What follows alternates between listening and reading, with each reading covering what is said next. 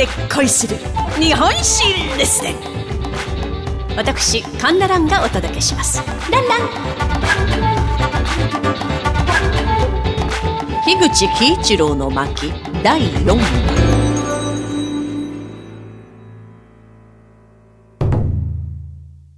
樋口は圧倒玉砕を受け入れる代わりに一つの条件を出したのです。圧倒を放棄するならば、キスカと全兵士を撤収してほしい。そしてその作戦には、海軍は無条件の協力を約束してほしい。と、大本営はこれをしかと了承したのでありました。これを受けた樋口は、団長の思いで上と極寒の中で必死に戦っている山崎隊長に伝聞を送ったのです。中央統水部の決定にて、本艦の絶望救援作戦は、現下の情勢では実行不可能なりとの結論に達せ。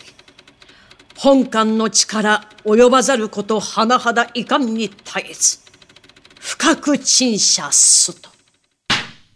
あくる日、山崎隊長からこのような返信が届いたのです。戦する身、生死はもとより問題ではない。主治より、まあ、守る地と書いて主治ですね。主治よりの撤退、将兵の望むところではない。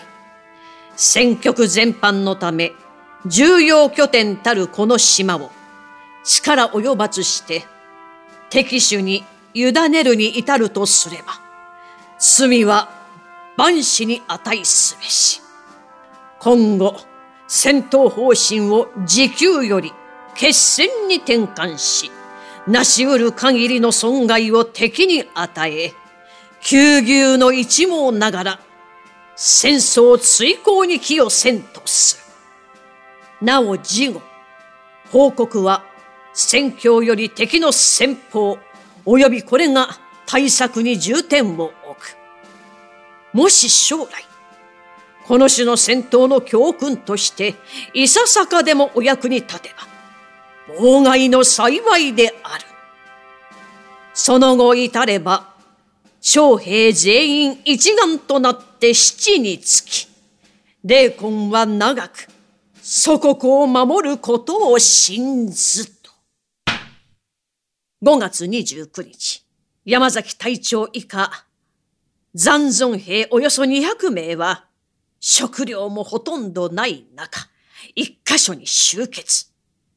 山崎隊長は、右手に軍刀、左手に日の丸の小旗を持ち、自ら戦闘に立ち突撃。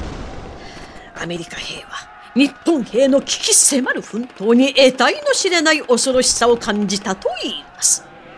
それほどまでに凄まじい戦いだったんです。アッツ島守備隊がここに玉砕したのでありました。この太平洋戦争においてこのアッツ島のね玉砕があの戦の戦いの中で初の玉砕の戦であったと言われております。しかし樋口には泣いてる暇はありませんでした。アツ島の悲劇を繰り返さないためにも、キスカ島守備隊を無事に撤退させなければならない。この時取られました作戦が、ケゴ作戦というもの。まあこれは、まあ、健康一滴というね、四字熟語から作られたものです。この健康一滴ってどういう意味だと言いますとね、命をかけた一か八かの勝負。まあ、ここから健康一滴の毛を取って、ケゴ作戦と付けられたんです。樋口は自らの軍人人生をかけまして、海軍と協力し、およそ5200の兵を一人残らず見事に帰還させたのでありました。で、撤退の際なんですが、樋口は鉄砲などの武器を捨てさせたんです。まあ、この兵隊さんにとって、この武器というのは天皇から賜りました武器。ですから軍人にとっての命同様なんですね。でもそれを捨てさせたんです。まあ、このことが迅速な行動につながったと言われております。まあ、いかに樋口が、とにかくキスカ島の守備隊をなんとか命を懸けてでも守るという強い思いというものが、まあ、伝わる作戦であります。まあ、これは後に奇跡の撤退と呼ばれまして、敵のアメリカ兵からはパーフェクトゲームと称えられたのであります。樋口は後年、キスカ島撤退の成功の要因はとの問いにこう述べております。深い霧、海軍の友軍。まあ、つまりこの、まあ、この当時ね、大東亜戦争は陸軍と、まあ、海軍が非常に仲が悪かった。ですけれども、まあ、海軍が助けてくれた。この友軍愛。そして、厚党で玉砕した英霊たちのご加護でしかしこの後、樋口をはじめ、機関兵たちには、戦後日本の運命を左右したとも言える、あのシュムシ島の戦いが待ち受けていたのです。